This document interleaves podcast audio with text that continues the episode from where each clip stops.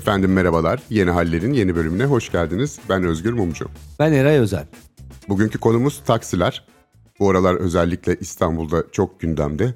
Biz de o sebeple şu taksinin geçmişi neymiş, nereye gitmektedir, nasıl bir mevzudur bu taksi mevzu diye e, aramızda konuşurken bu konuyu yapmaya karar verdik. Eray Bey iyi bir taksi müşterisi misiniz bulabildiğiniz zamanlar? İyi bir taksi müşterisi miyim? Onu taksicilere sormak lazım diye vardır ya böyle. Beni değerlendirecek olan onlar.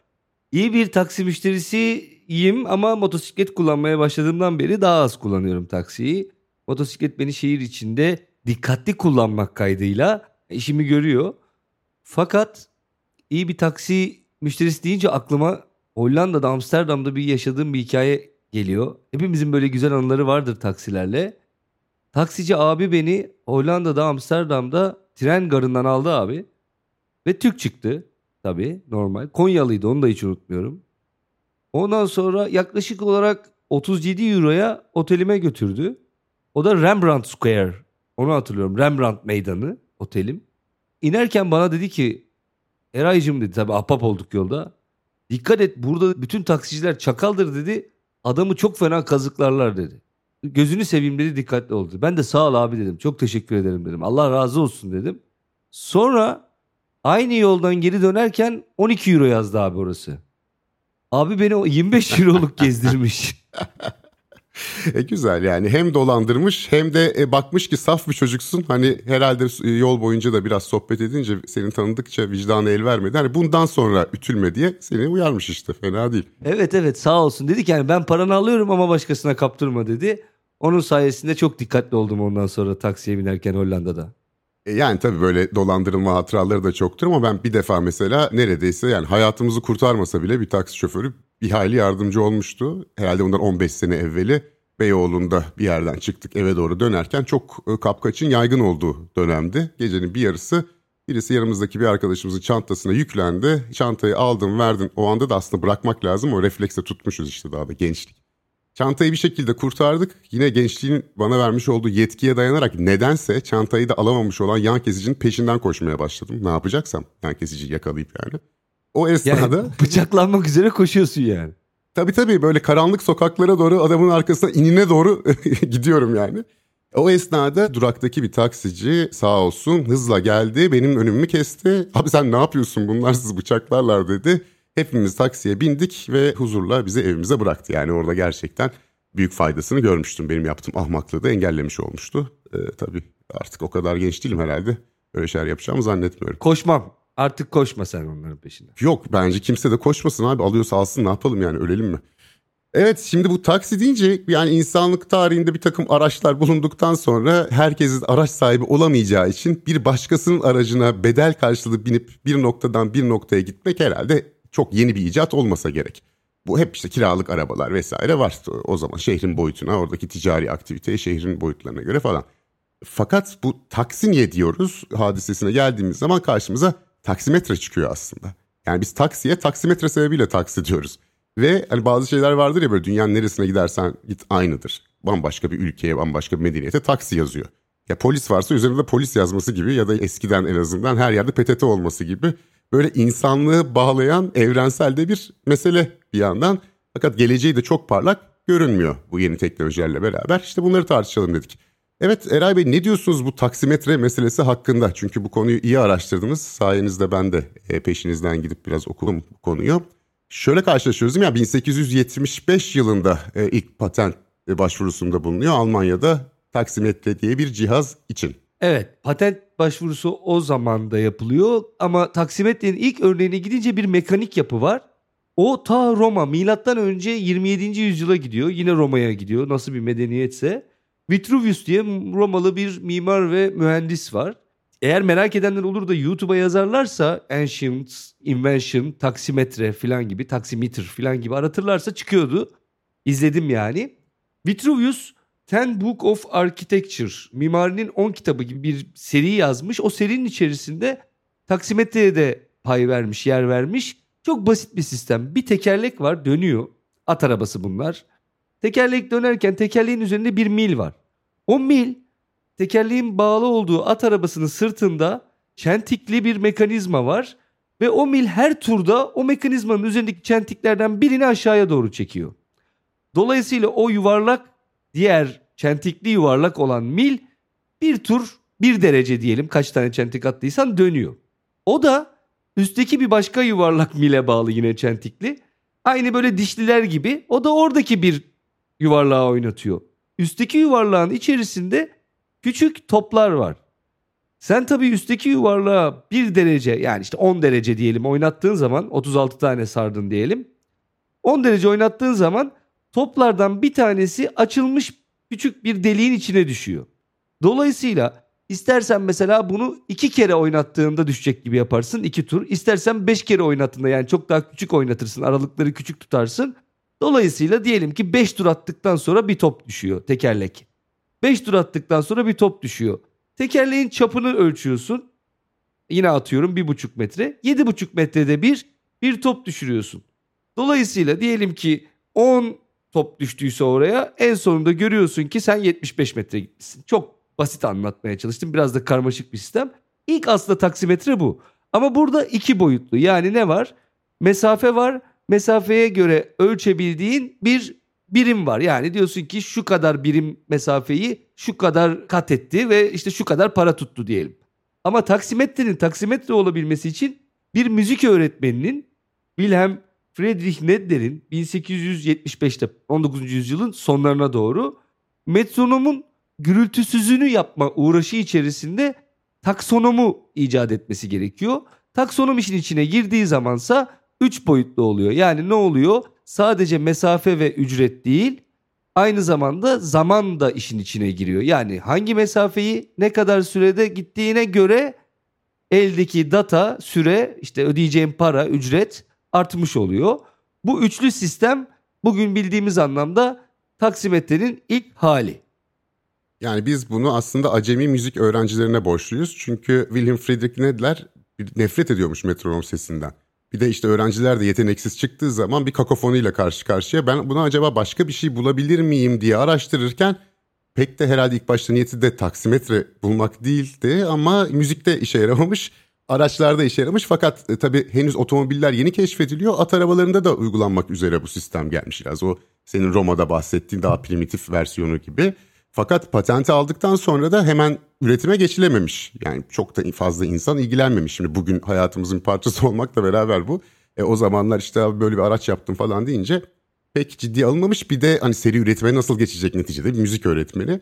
Orada da çözümü Hamburg'da bulmuş. Neden Hamburg? Hamburg çok e, hızla gelişen bir liman şehri o vakitler ve Almanya'da da ulusal birliğini yakaladıktan sonra bir askeri hamle yaptığı bir dönem aynı zamanda.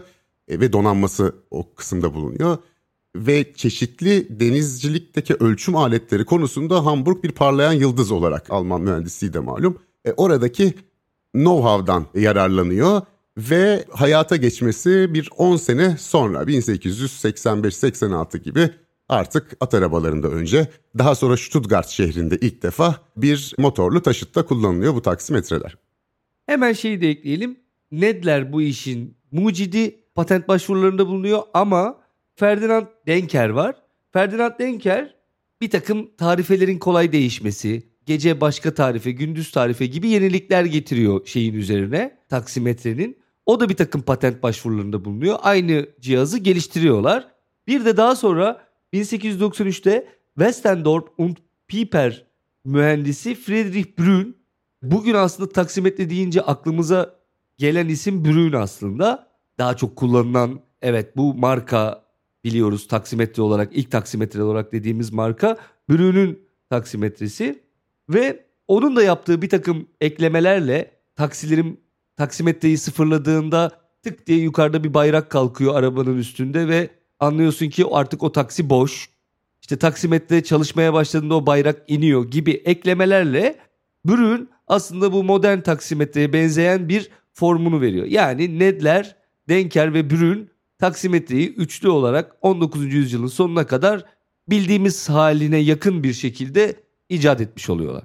Taksimetrenin icadıyla ve önce Batı Avrupa ülkelerinde daha sonra Amerika Birleşik Devletleri'nde kullanılmaya başlanmasıyla beraber bildiğimiz anlamda taksiler ortaya çıkıyor. Çünkü daha evvel işte bunlara cab deniyor. Kabriyoleden Fransızcadan kısaltma. Üstü açık araba diye. Çünkü üstleri açılabiliyor. Ya biliyoruz bu araçlar var. Sherlock Holmes'u izleyenler ya da kitabını okuyanlar bilir. İşte Sherlock Holmes birdenbire bir şey fark eder. Evinden dışarı uğrar. Hemen böyle bir araç çağırır. Atlı araç çağırır. O da zamanının taksisi ama adına henüz taksi denmiyor.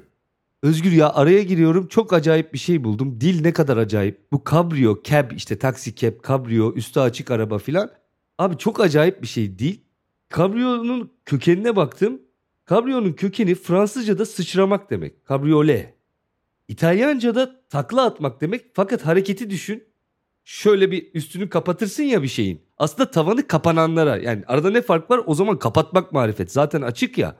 Böyle yağmurlu havalarda üstünün böyle şey gibi düşün hareketi. Oval bir atlama hareketi gibi ya o kapanma hareketi. O sıçrama hareketinden ilham alarak İtalyanca'da takla atmaktan ilham alarak Latince'de de Karaca'dan. Karaca'nın o sıçrama hareketi var ya. İşte o arabanın üstünün kapanma hareketine benzetmişler ve ismin etimolojik kökeni oradan geliyor. Yani Latince'de cabriolus Karaca demek. Bunu görünce insan çok acayip oluyor. Üç dildeki geçirdiği evrime bak kelimenin. O yuvarlak böyle dönme hareketi, taklaya benzeyen hareket arabanın üstünün, eski at arabaların üstünün kapanma hareketine benzediği için adları oradan evrile evrile kabriyole olmuş. Ya şeyi düşündüm sen bunları anlatırken. Bunları okumuşsun, düşünüyorsun, aralarında bağlantıları kuruyorsun, gözlerin dalmış, ileri doğru bakıyorsun. O sırada kız arkadaşın yanına geliyor. Hayrola Eray gözlerin daldı, ne düşünüyorsun diyor. Durup bu açıklamayı yaptığını düşündüm bir anda. Yaptım abi.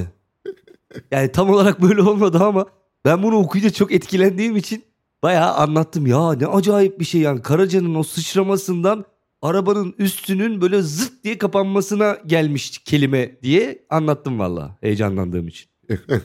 ben ben de buna bakarken şey hoşuma gitti. E, ilk işte ne isim konacakları da pek belli değil. Önce çünkü taksimetre diyorlar. Daha sonra kısala kısala yani taksimetreli araç ilk e, etapta. Taksimetreli otomobil falan bunlar çok uzun olduğu için kısala kısala bunun adı taksi olmaya başlıyor.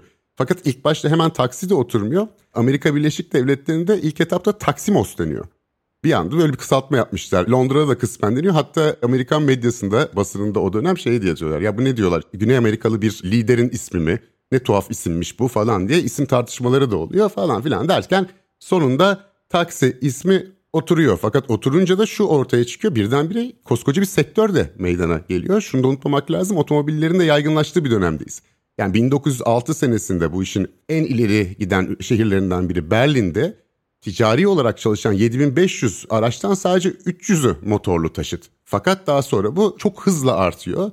E bir sürü şoför çıkıyor, bir sürü araç çıkıyor, trafik kazaları olmaya başlıyor. Buna bir regülasyon lazım. E nasıl yapılacak? Pazarlık usulü mü, taksimetre mi? Taksimetrenin tarifesini kim belirleyecek? Plaka sınırlaması getirilecek mi? Rekabeti nasıl engellenecek? Derken bugün bizim de yaşadığımız taksimetreyle değil ama e, İstanbul'da plaka sayısıyla ilgili yaşadığımız meseleler bugün de birçok yerde yaşanıyor. Bu arada dünyada en başından itibaren de benzer gerginliklerle dünyanın her yerinde de olmuş bu. Yani bu ilk defa Türkiye'nin başına geliyor ya da diğer ülkeler bu işleri harika halletmiş demek biraz güç. O yıllarda da hakikaten bir hayli zormuş bu işler. Mesela bir örnek Chicago'da. Chicago'da iki tane taksi firması beliriyor.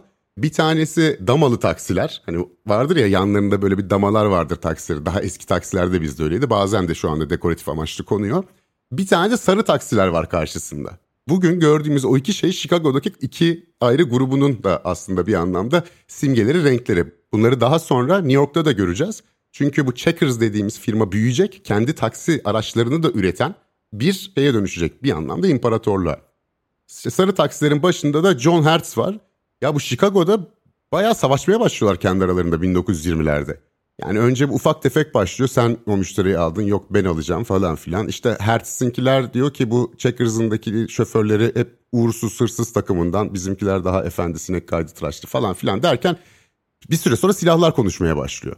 Ölenler falan oluyor. İki sene kadar sürüyor. Yani Chicago sokaklarında sürekli birbirine kavga eden, birbirlerine ateş eden şoförler var. Sonunda John Hertz bir şekilde dayanamıyor ve bu damalı taksilere kendi şirketini satarak kaçıyor e ne yapıyor? Bu işte meşhur rentakar firması Hertz'i kuruyor. Herhalde bu taksicilikle uğraşamayacağım vurdu kırdı oluyor. Ben efendi gibi araba kiralayayım isteyen alsın. Aldığım belli verdiğim belli diyor.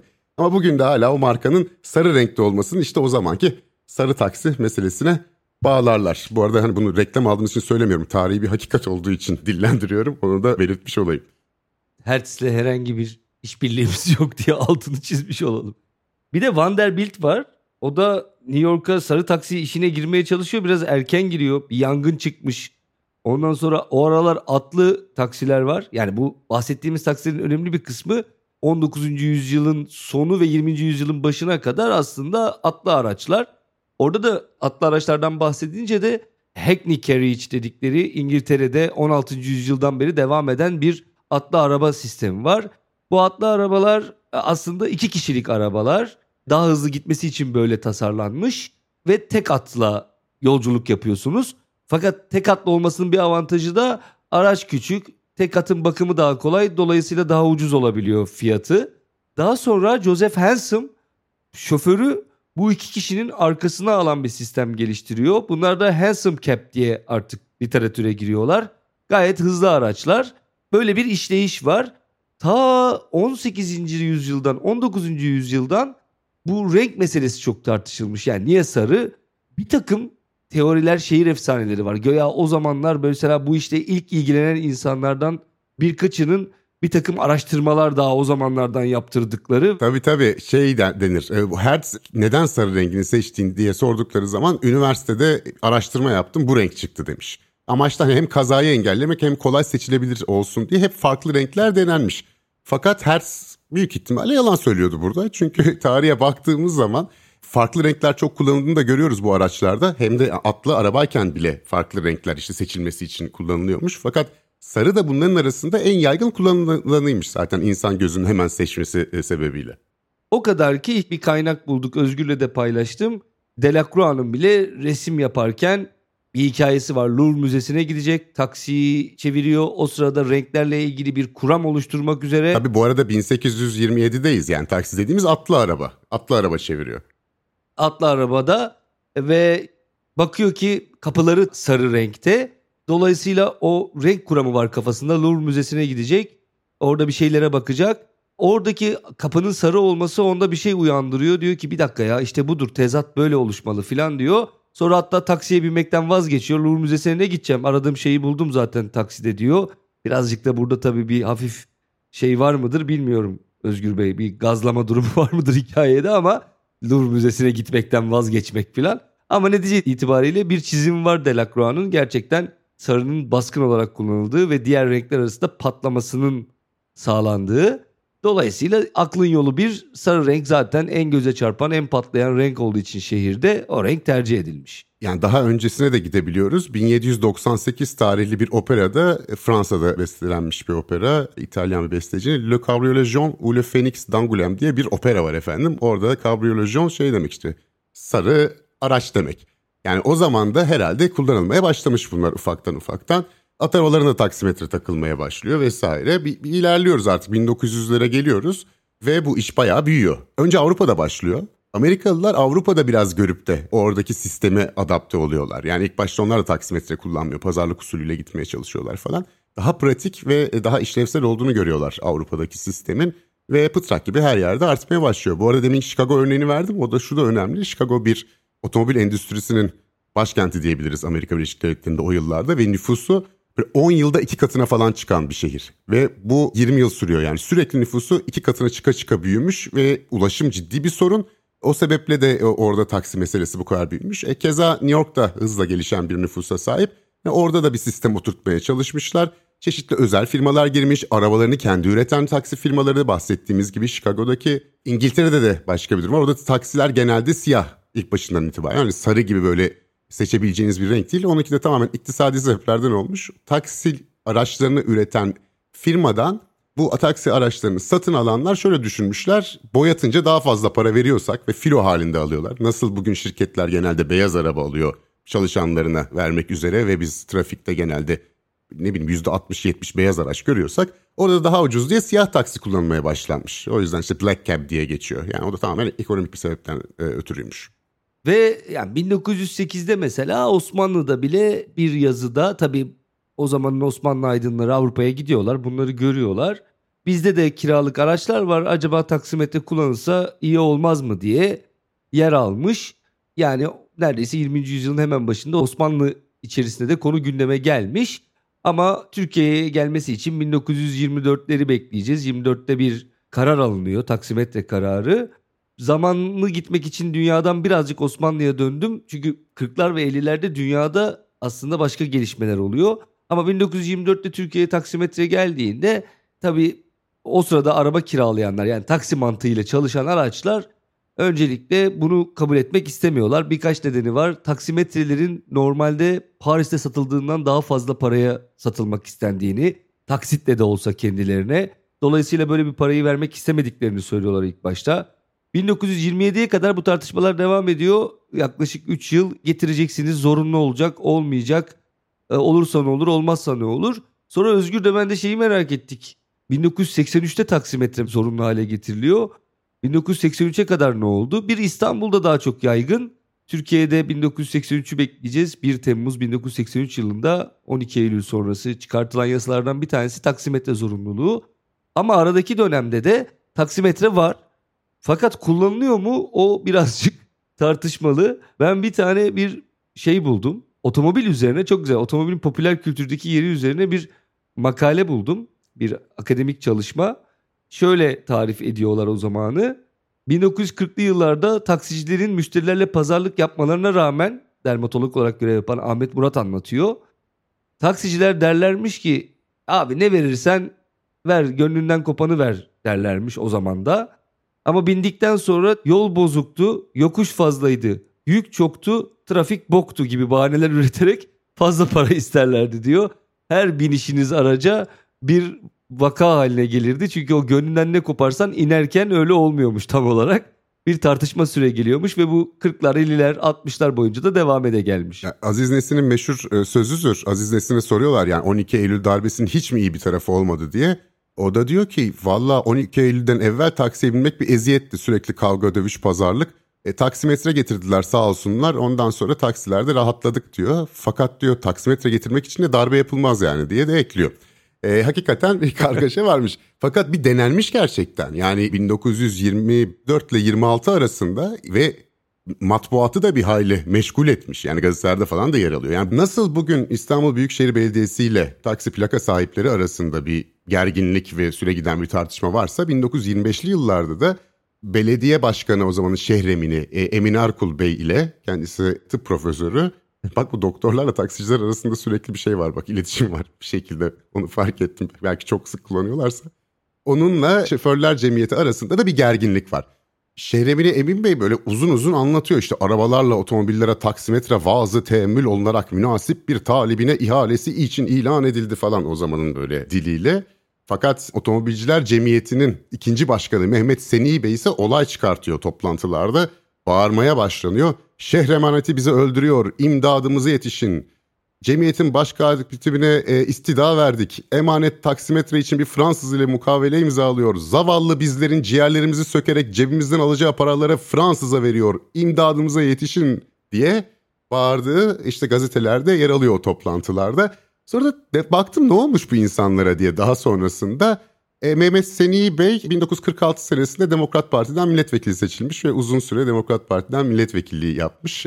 Emin Erkul Bey de herhalde artık belediyede ona yapamadı, buna yapamadı derken istifa etmiş, başka işlerle hayatına devam ettirmiş. Hani onu da bir parantez olarak ekleyeyim. Bu tartışma uzun süre sürüyor ve siyasi bir yanında var işte yani şoförler odasının o zamanki başkanı da gidip Demokrat Parti'den ve en sert ve en cevval e, milletvekillerinden biri oluyor. Sözünü e, esirgemeyen ve agresif bir siyasi tavrı olan da biri oluyor. Bugün de görüyoruz biraz siyasi figürler çıkmaya başlıyor ya yavaş yavaş işte bu şoförler cemiyetinden falan. Çok farklı bir tablo yok. Çok uzun sürüyor bu taksimetre meselesi iki sene boyunca. Basını çok meşgul ediyor. Efendim şoförler cemiyetine en sonunda Emin Erkul Bey neredeyse hırsız diyor. Onlar ona dava açıyor, o ona dava açıyor. Basında hiç mesele köpürüyor. E, onun üzerine bir tane taksimetre olmasın. Üç ayrı markadan alalım deniyor. Taksimetreler geliyor. O zamanki şoförler diyorlar ki bunlara bozulduğunda tamiratı bizim e, atölyelerde yapılsın. Şehir eminati yemezler. Siz bunlara hile hurda karıştırırsınız. Efendim o şirketlerin merkezinde yapılsın. Şu kadar para, bu kadar bilmem ne falan filan derken evet takıyorlar araçlar fakat bir süre sonra peşi bırakılıyor. Kimisi bozuluyor, kimisi takmamış oluyor. Emin Erkul Bey'in de herhalde belediye başkanlığından ayrılmasıyla beraber Devamı gelmiyor. 1983'e kadar büyük bir taksimetresiz bir boşluk oluyor ama biz taksimetresiz araçlara taksi demeye devam ediyoruz.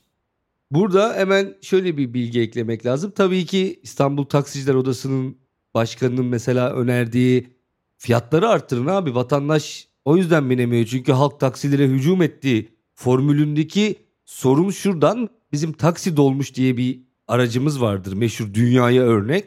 Taksiyi bir dolmuş haline getirmek nedir? Taksinin parasını aslında 4 kişi bölüşmektir o. Bir rotadan bir rotaya. Daha sonra o rota artık klasik haline gelirse de tarifelendiriliyor. Yani taksiler oradan oraya zaten belli işte. Buradan oraya taksimetre açmıyorlar da 50 lira yazıyor. 4 kişi binersek 12,5'tan paylaşıyoruz gibi mesela, bir noktaya mesela, geliyor.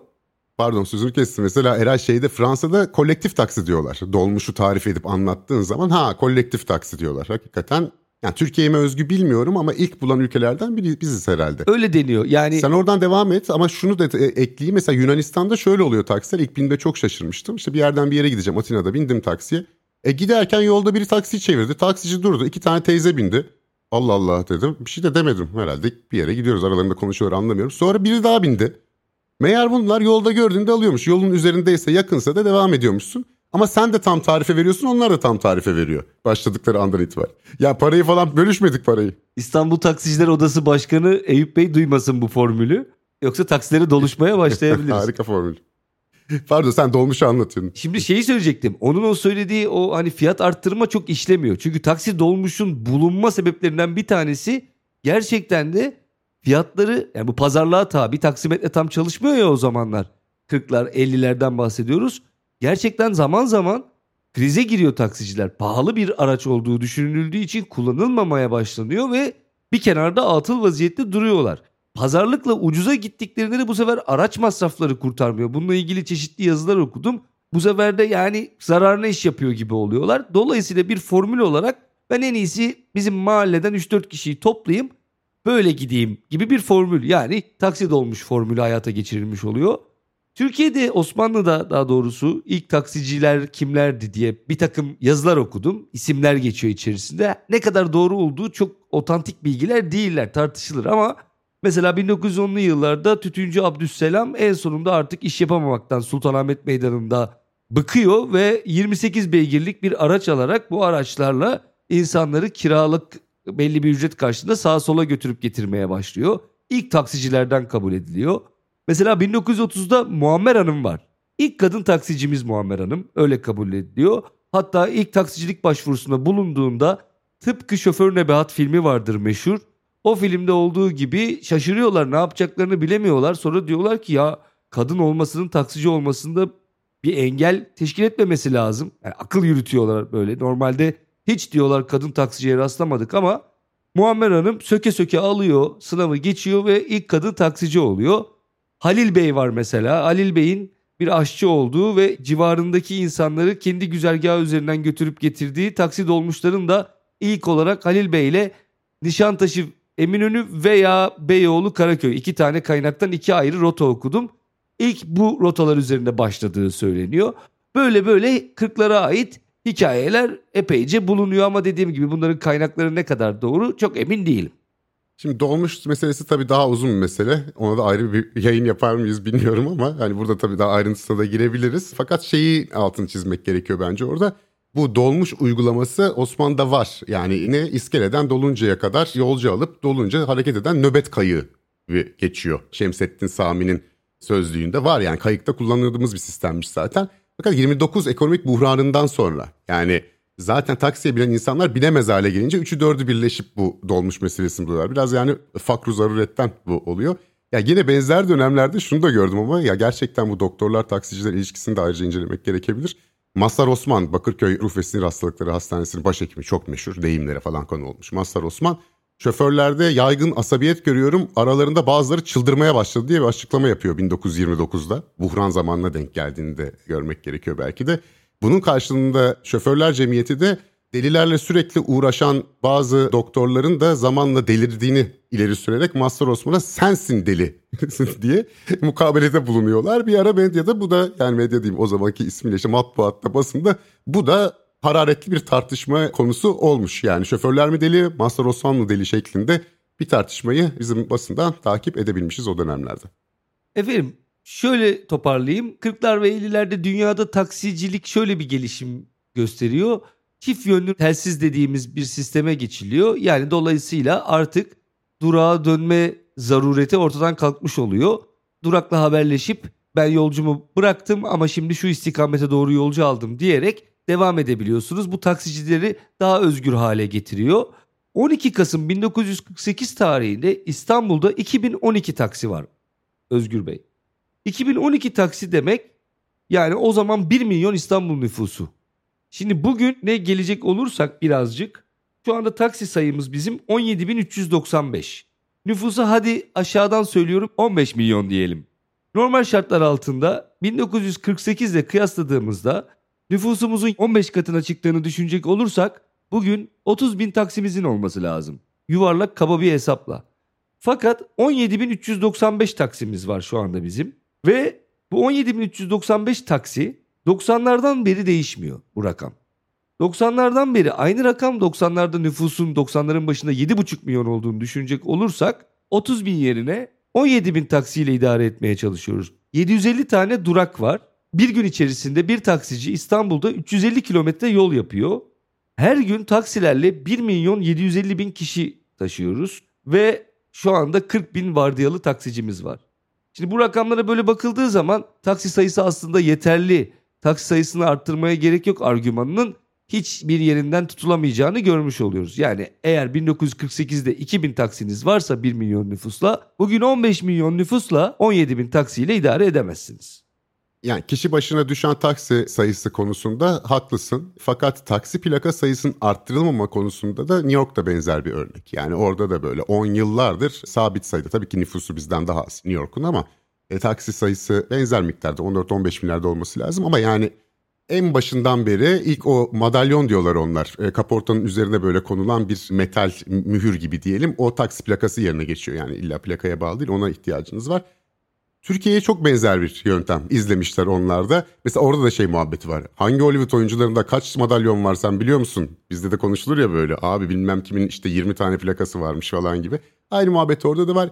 Benzer bir tekelleşme sistemi bizdeki galerilerde gördüğümüz plaka sahipleri galeriye veriyor. Galeri birine kiralıyor. O ona o ona derken aralardan komisyonlardan zaten taksi şoförleri bu arada en mağdur pozisyonda olanlar. Bütün gün plakaya çalışıyorlar aslında. Amerika Birleşik Devletleri'nde de aynı şekilde ve şu olmuş. Yaklaşık 10 yılda orada da plaka diyelim işte madalyon yerine 250 e, bin dolar iken hızla 1 milyon dolara kadar çıkmış. Oradaki komisyonlarda falan filan plaka sayısı da arttırılmıyor. Ancak Uber'in gelmesiyle beraber şu anda hani bir değeri var belki ama satışa çıkarıldığında satın alan kimse yok. Çünkü bu Uber gibi, Lyft gibi bir takım teknolojiler tamamen darmadağın etmiş durumda. San Francisco ve New York'ta plaka değerleri %70 ila 90 arasında düşmüş. Yani Türkiye'de de benzer bir gidişat görüldüğü için zaten müdahale edildi. Çünkü burada taksicilik mesleğinin bütün geleceği değişebiliyor. Yani şimdi siz taksi plakası sınırlamasını niye yapıyorsunuz? Tamam seni rekabete karşı koruyorum. Sen de karşılığında bu taksimetreye uy, işte kurallara uy, benim istediğim şekilde toplu ulaşımda katkın olsun, bir düzenleyebileyim falan filan. Bu sebeple yapılıyor. E şimdi bu ortadan kalktıktan sonra bir anlamda bir anarşi ve kaos ortamı verilmiş oluyor. Fakat Londra'da mesela Uber bir yasaklandı, bir mahkeme kararıyla geri geldi falan filan. New York Belediyesi'ne en çok e, lobiye para ayıran şirket Uber'miş. Hani bu da bir tesadüf olmasa gerek. Türkiye'de de bu tip teknolojilerin bir girdiler olmadı çıktılar falan filan derken ama nereye gidecek bilmiyoruz. Fakat önünde durmak da çok mümkün gibi gözükmüyor. Bu arada bu firmaların da çok ciddi sorunları olduğunu ve onların da şoförlerin çalıştırılmasına, iş koşullarıyla ilişkin büyük itirazlar olduğunu da dile getirelim. Ancak müşteri bakımından bu tip hizmetler tabii çok avantajlı. Bu sebeple Türkiye'de artık nasıl bir çözüm olacak bilmiyorum. Eğer ama bu çözüm bulunamazsa özellikle İstanbul örneğinde hani o korsan taksi vesaire engellemenin imkanı ihtimali yok. E, şehir zaten çok zor bir şehir. Zaten trafik her zaman kilitli. Toplu taşıma hep bir dertti. E, yani ben elimden gelince toplu taşıma kullanan aracı olmayan biriyim. E, fakat bu taksimerisi gerçekten bu şehir için çok zorlayıcı olmaya başladı açık. Hani çözümü bunun e, plaka sayısını mı arttırmaktır? Uber gibi bir takım firmaları izin mi vermektir? Bunun kamusal olarak oturup tartışılması gerektiğini düşünüyorum ama onun yerine bizim gördüğümüz iki siyasi kanat arasında bir inatlaşma, bir kamplaşma görüyoruz. Hakikaten 1925'lerdeki okuduğum gazetelerdeki haberlerden çok farkı olmayan bir yerdeyiz. Yani işte uzun uzun ilerleyip bir arpa boyu yol gidememek belki de bu olsa gerek diyerek ben böyle bir orkoluk yapmış bulundum. Bu güzel orkoluğumla bitireyim efendim. Vallahi iyi bağladınız. Ben orkoluk yapmadan bitireceğim çünkü birkaç data var. Şimdi onları anlatayım istiyorum. O senin söylediğin rakamları yani bahsettiğin rakamların biraz daha detayını vereyim. Londra'da 8.9 milyon nüfusa 22.400 taksi. New York'u söyledik 8.4 milyon nüfusa 13.587 taksi. Singapur 5.7 milyona 15.678. Buenos Aires 15.1 milyon nüfusa 38.000 taksi. Hong Kong 7,5 milyon nüfusa 18.163 taksi. Yani dolayısıyla hangi büyük şehre bakarsak bakalım dünya şehrine bizim rakamımız çok düşük kalıyor. Orası net yetmiyor. Pandemiyle beraber zaten toplu taşımadan taksilere geçiş var. İnsanlar ya kendi araçlarını ya da taksi kullanmak istiyorlar toplu taşımayla gitmemek için. Dolayısıyla ha bu arada taksileri bu kadar az bulursak toplu taşıma yerine kendi araçlarımızı tercih eder hale gelirsek trafik kilitleniyor. İstanbul'da oradan oraya gitmek mümkün hale gelmiyor filan. Şeye gelirsek de taksi plakası meselesine Özgür Bey sizin anlattığınız bu New York hikayesinden sonra tam 2018'de o büyük düşüş esnasında 6 taksi plakası sahibi intihar ediyor. Çok ciddi yani burada olanlar aslında yine vatandaşı oluyor. Taksi plakası sahibi olsan da büyük etkileniyorsun. Yarın öbür gün çok marjinal bir düzenlemeye gidilirse şu anda Türkiye'de baktım taksi plakaların fiyatlarına 2,5 milyon TL gibi bir rakamdan bahsediyorlar. Öyle değil. Sahibinden baktım ve buldum. Bir tanesi Ataşehir'de 3 milyon 150 bin lira. Bir tanesi Beşiktaş'ta 4 milyon 650 bin lira. Şimdi bunların de- değerleri birden çok büyük düşerse birileri de bu taksi plakalarını son yatırımım diye alırsa illa hep şeyi düşünüyoruz 20 taksisi olan 30 taksisi olan birisi de topladım parayı gideyim taksi alayım derse bu paralar batık paralar haline gelebilir. Tıpkı New York'ta olduğu gibi ondan sonra intiharlar vesaireler. Keza taksicilik kendini geliştirmiş bir meslek değil. Bak çaktırmadan orkoluk yapıyorum ha ben de yapmayacağım diye girdim ama ölüm oranları Hiç fena değilsin. bütün meslekler içerisinde en yüksek mesleklerden bir tanesi. Onları da söylemek lazım. Amerika'da 100 bin kişide 7.4 kişi taksi cinayetinden gidiyor. Bu diğer gruplarda 0.37 çalışan gruplarda oran. Yani çok çok büyük bir fark var. Ortalama 20-25 katı daha fazla ölüm oranına sahip taksicilik mesleği. Bununla ilgili olarak Türkiye'de çok fazla önlem alınmıyor. Kamera sistemi doğru düzgün kullanılmıyor. Araya işte o koruyucu camlar konulmuyor. Pandemide bile konulmadı. Velhasılı kelam bunların hepsine baktığımızda şunu görmüş oluyoruz. Bugünkü sistem artık yetmiyor.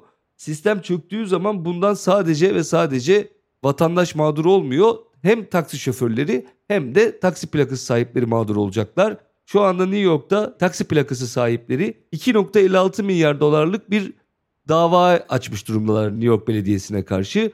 Bizi korumadınız, fiyatları fazlaca şişirdiniz. Sonra da Uber'le birlikte bu fiyatlar yere çakıldı diyerek kalabalık bir grup taksi plakası sahibi bir araya gelmiş ve 2.56 milyar dolarlık bir dava açmış durumda. Yani bizde de işin sonu önden gözüküyor.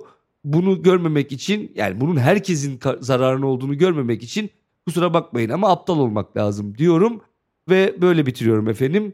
Görüşmek üzere kalın sağlıcakla.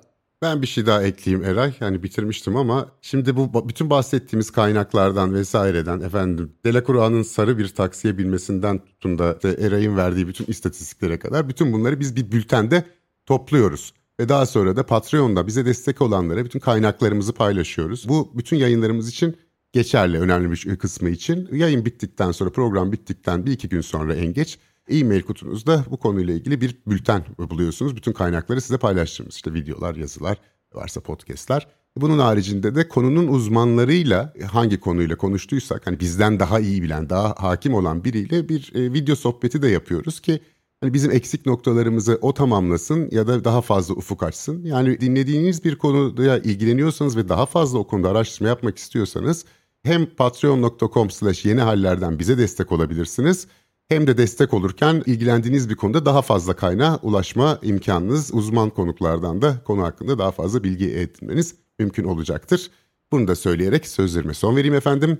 Esen kalın. Ben de bitiremedik programı bugün. Yeniden araya gireyim. Patreon.com slash yeni haller dedi Özgür Bey. Patreon.com'a yeni haller diye aratarak da bize ulaşabilirsiniz.